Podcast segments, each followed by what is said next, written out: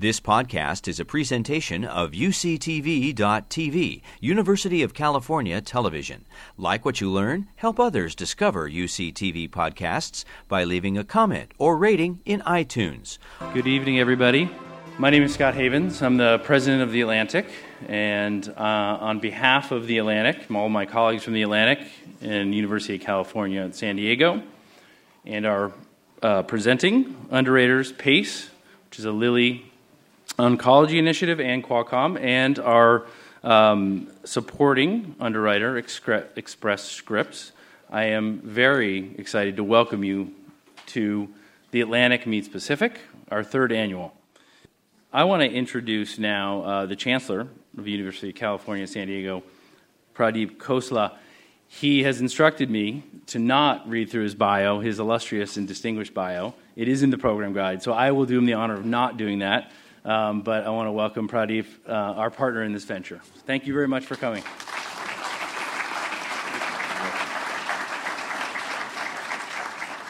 Thank you, Scott. You're the first person who has listened to me ever.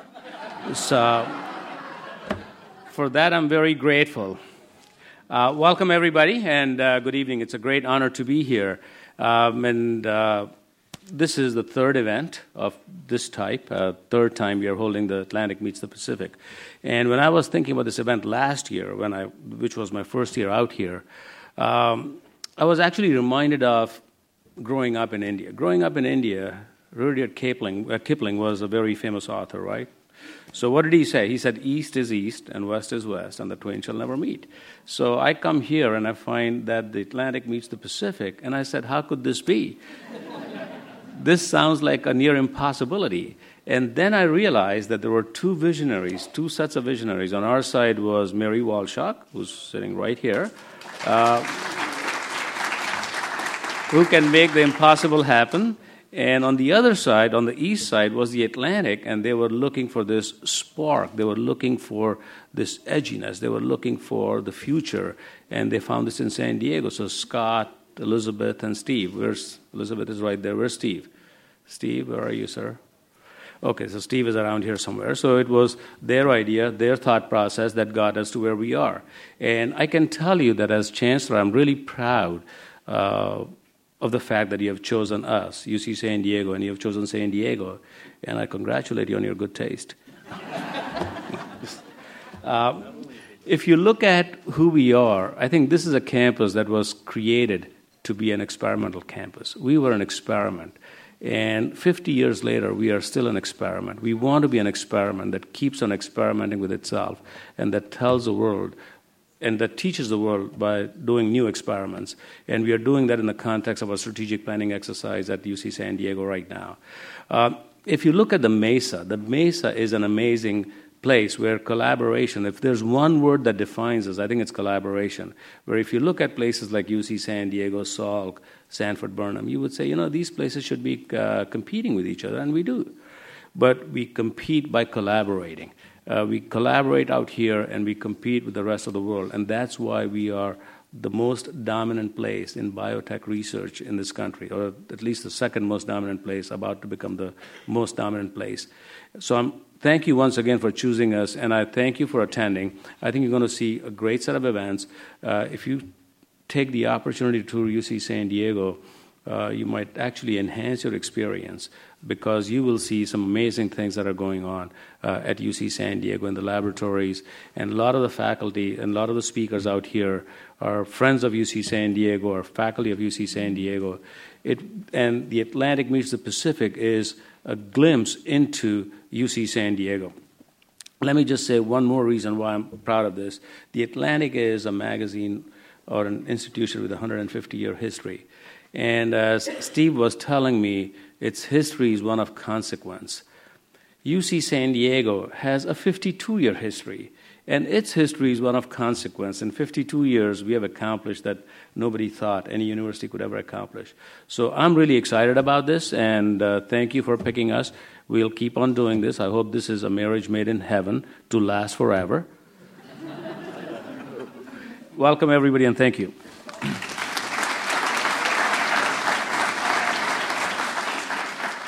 Good evening, everyone. My name is James Fallows. I'm a longtime writer for The Atlantic. I'm delighted to be here for this installation of The Atlantic Meets the Pacific. It's been a wonderful partnership from The Atlantic's point of view, I hope from UCSD's point of view, and from the point of view of encouraging interesting discussion on matters of consequence uh, for uh, scientists, for people all around the world. So I'm delighted to be here. I'm also from Southern California originally. I grew up in the Redlands.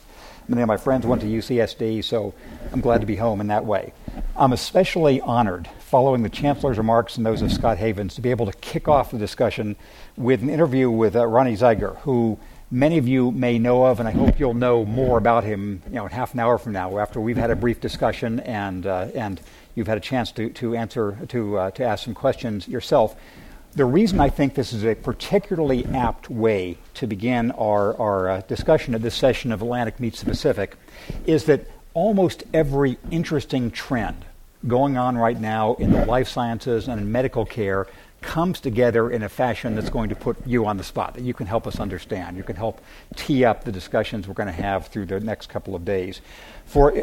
Because so many of these things involve the interaction of data and new data tools and the basic mechanisms of life themselves, and the sociology and politics and anthropology of healthcare professionals and people who, in different stages of life, need to get medical treatment. And you have been in the center of many of those things. Uh, in his recent past, how long ago was your Google stage? How, how, many? I left Google in March of 2012. Uh, as uh, your role there for six years was as chief health strategist for Google, right? Where you were in charge of probably best known to the general public through the flu map. Would you, would you say a word about the flu map? The flu sure, map? sure. So Flu Trends uh, is one of the great projects that uh, that I take credit for, even though I didn't have much to do with it.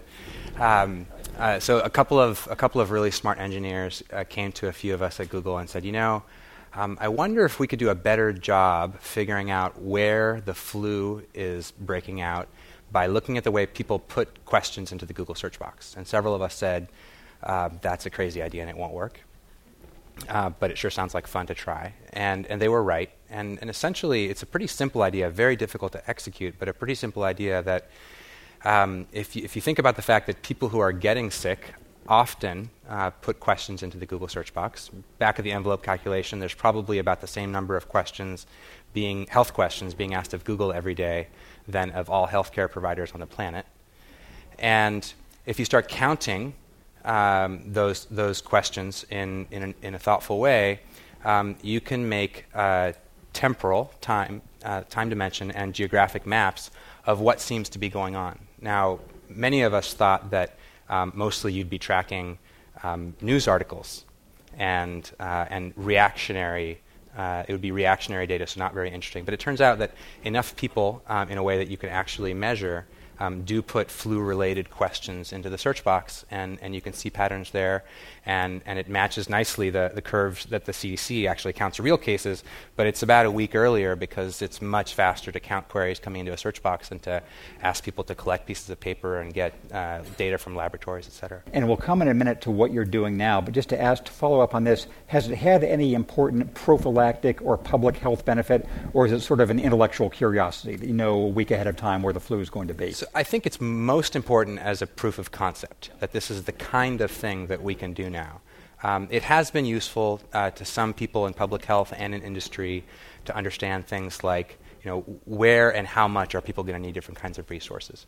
But I think most important is the discussion wow, what does this mean? Uh, the fact that we can do these kinds of things, and what are some of the most useful ways that we can take advantage of this data, and what, what are some of the concerns that we need to think about in terms, in terms of being safe with this kinds of data. So let me turn from your nicely teeing up the what does this mean question to, to spending a minute talking about the interactions of data, uh, basic scientific information, and the anthropology of, of, health. It's a very important phase, as we're going to discuss in the next couple of days, in the basic research phenomenon of medical, of where the, the, new knowledge of the genome is transforming, of course, the tools that you and your fellow doctors will be able to, to put together. We're using big data on the epidemiological front, as you've been talking about with your uh, flu mapping. Uh, we're, we're in the middle of new ways in which personal data is recorded and made use of. Uh, one of the, I've just come from DC this morning where everybody is in a uh, lather about the consequences of Obamacare, one aspect of which was making uh, electronic medical records more, uh, more uh, ubiquitous. the pluses and minuses of having your entire medical record be available to your healthcare professional and, and to you, et cetera, et cetera. Tell us now about the work you're doing with smart patients and how you think that addresses the main tensions of what we know, how we can use the new things we know to actually be healthier and have a better relationship with medical providers rather than just being overwhelmed by info. Well, um, I'm a little overwhelmed by the question because, uh, because the work that we're doing at Smart Patients, I think, is, is a relatively small piece of it, but let me give it a shot. Um, just from the, let's take an example in the, the genomic data. So um, today, most uh, community oncologists, which means oncologists that, that are the ones that are practicing in most cities in the country that aren't at, a, at an academic center. Um, so this would be an exception, but of course, uh, you know, 80 plus percent of cancer patients in this country get their care in the quote unquote community as opposed to in, in an academic or center of excellence. And most of those oncologists who have to see lung cancer patients and melanoma patients and kidney cancer patients and sarcoma patients, um, it is absolutely impossible for them to keep up with how quickly science is changing. Not, it wasn't possible 10 years ago. Today it's a joke uh, to think about that being a realistic thing. Um, you know, all, of, all information now that, that clinicians need to know is, is sort of recycling at five years is probably a reasonable estimate. So um, what patients are often doing is saying, hey, I just found out uh, that I have lung cancer. Um, what else should I know? And they're asking each other. And they're asking each other in very informed networks. And, uh, and the network uh, vets what's being discussed. Someone brings in something that's uh, obviously um, hogwash. Someone else say, sounds like hogwash. Got any data to support that? And so they're having discussions like one from not too long ago um, in our community. Um, fortunately, my, my oncologist knew uh, what to do, and I have an EGFR mutation. I don't just have lung cancer, I have lung cancer with an EGFR mutation. Um, uh, and it looks like I'm going to start this new drug that targets that mutation. What should I know about this drug? Now, that's, that's a straightforward hey, I'm about to have an experience that many of you have had. How can I prepare myself for that? But the question that's more interesting um, is, the, is the one of the same kind of patient who says, uh, I'm about to start drug X for lung cancer. Someone says, Have you been tested for an EGFR mutation? And they say, What's that? Well, here's how you ask your doctor about it. So there's a lot of questions, a lot of discussions going on in these communities, like, like the, the oncology communities, the cancer communities at Smart Patients, which are actually patients talking to each other about what questions to ask their doctors, and sometimes how to ask so as not to offend. Which is which brings up a, a, crucial point. So you are a medical doctor. How many people in this room are medical doctors or health professionals of some kind? How many people have had experience with medical doctors in, in, in the recent past? Um, I, I, think that many people will agree with my assertion that of the three elements you're putting together, one, the basics medical science, second, the new data tools, and third, the sociology of dealing with doctors in particular the last is likely to be the point of greatest resistance for the sort of crowdsourced um, intelligence. Tell us how you think the sociology of medical practice, the sociology of people dealing with their doctors and nurses and other professionals, how is that changing? How does it have to change to make these tools uh, usable? So I think, I think that the next 10 years is going to be the hardest time to practice medicine ever. And Great. Yeah, welcome. And, and, and the reason is that we now have a sense of what the future is supposed to look like. Um, we shouldn't be dealing with paper. Uh, we should be capturing data in a way that can, we can then not just read again later, but reason over and learn and see trends and understand what kinds of things are we doing well for our patients with diabetes and what kinds of things are we doing poorly. But the tools that we have today to do that are very much version zero tools. Um, you know, my, the hospital where I moonlight, we just switched from one electronic medical record system to another. And my honest assessment for the, re- the reason for that switch is because this other system sucks less than the first one. that, that's how public policy usually is. Yes. And, and, and, that's, and that's, that's actually reasonable. These are very new tools. And so, um, technically, we're, we're sort of in an infancy. But then, as you su- suggest, sociologically or anthropologically, really the way medicine is going to be practiced in 20 years, let's say, it's going to be much more of a team sport.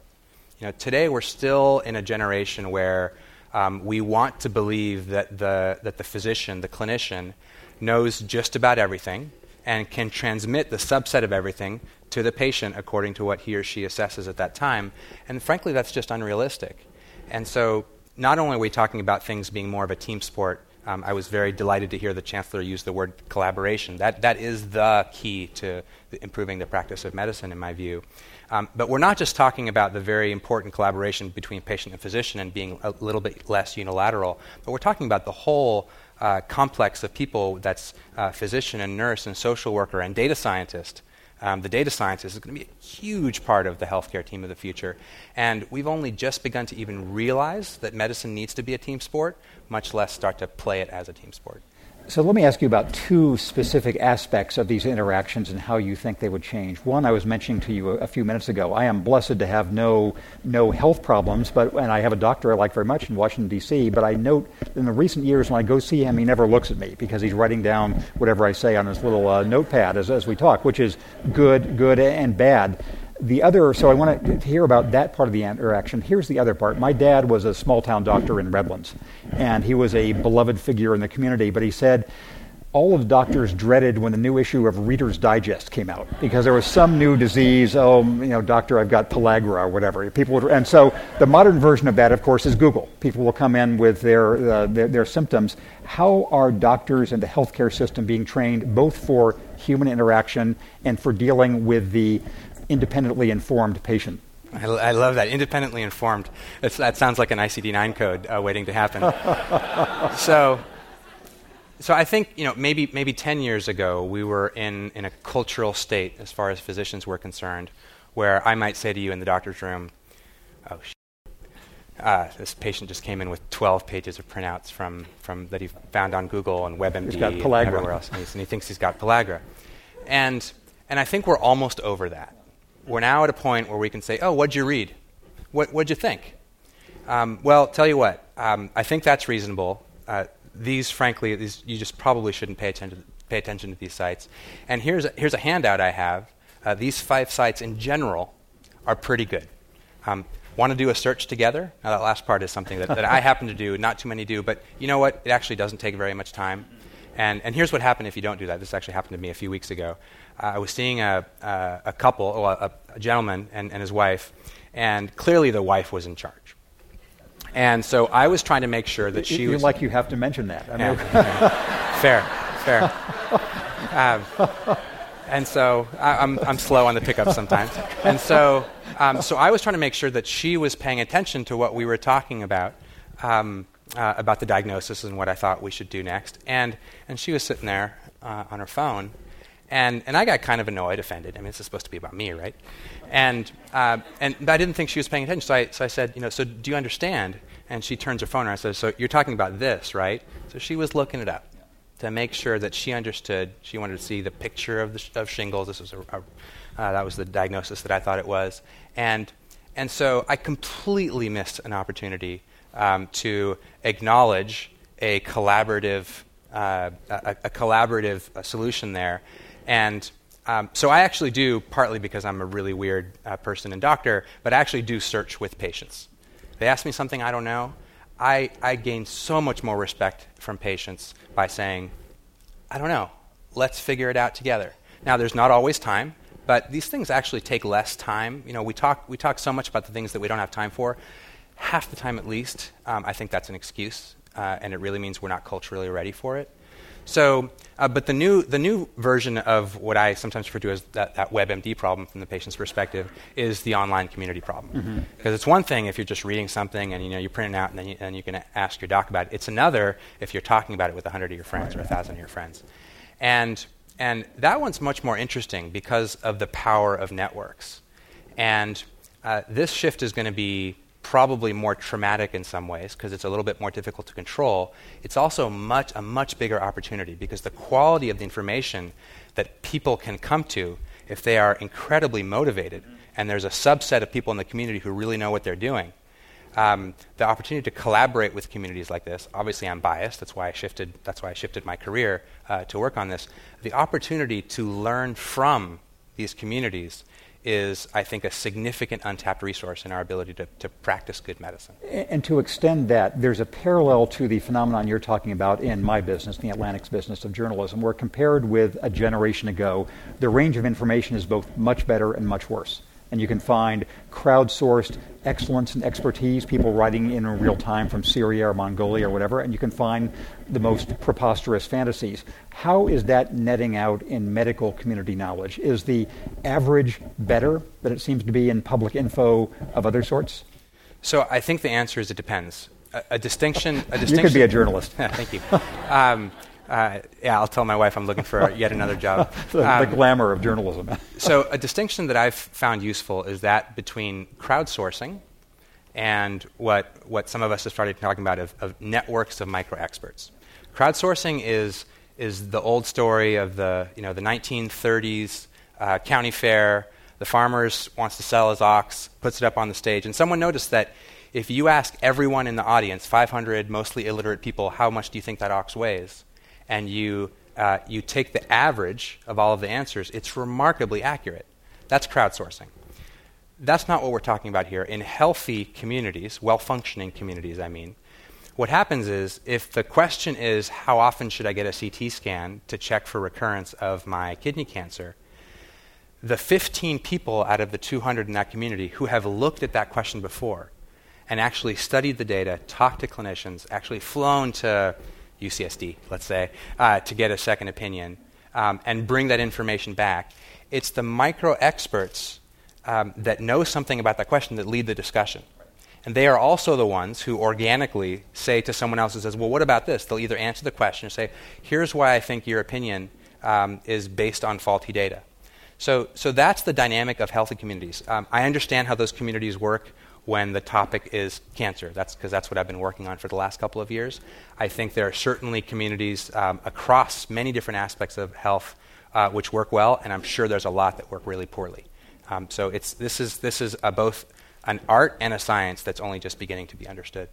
So I'd like to go sort of in enlightening around over a variety of topics, all of which you touch on in various ways.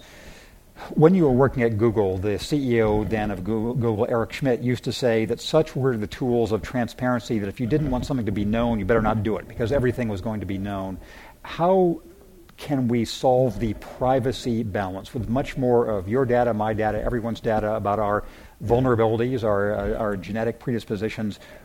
Do we have policies in place to deal with, to strike that balance in the right way? Or what should those policies say? So I feel underqualified to answer that. Of course, I'll answer it anyway. Um, so I'm going to speak particularly in the health space because I actually I don't really right, think I understand privacy info. that well yes. more broadly. So the the flaw in talking about privacy the way we often talk about it is we talk about it in the abstract. Um, let me give you a, a, an indirect answer first. Um, when we were b- building a personal health record at Google, we asked a bunch of people, so uh, you know, what kind of privacy controls do you want? And the answer was many. And we prototyped a system uh, that had a, a very thoughtfully put together set of privacy controls. And then we asked real humans to use it. And they said, um, Can you get these out of the way? I don't want these. These aren't helping me solve the problem I'm trying to solve. So the problem with talking about privacy in the abstract is that it's very difficult to have perfect privacy controls uh, without just not playing, right? And so the question is, what is the value of the activity that you're doing, which has some privacy related downsides, mm-hmm. and how do we relate the upside and the downside? So, for example, uh, because of who I am, I'm, uh, I actually have a copy of my genotypic information, my DNA, at 23andMe, a privately held company. Um, that has some privacy risks. I perceived that the value that I was getting outweighed the risk to me um, I've already been very public with some of my sure. personal health uh, uh, misadventures. Um, so there's not as much for me to lose, quote unquote. Although I thought about it very carefully because it has some implications for my children, per- perhaps. So I think overall, from a privacy perspective and from a technical perspective, we're doing okay. Could it be better? A whole lot better. But I think even more important is that we need to get used to having these kinds of conversations in the context of right. the real value that the privacy is potentially offsetting. And just to follow, in the real circumstance of these micro communities talking about a certain kind of uh, cancer mutation, do those? Do you think those people are exposing themselves in a way that they will regret? Uh, how, how is, is, that working out? So um, that's a very personal question. Um, so certainly for the vast majority of them, I think the answer is no. Um, I, I, I, don't know enough to be able to say absolutely not.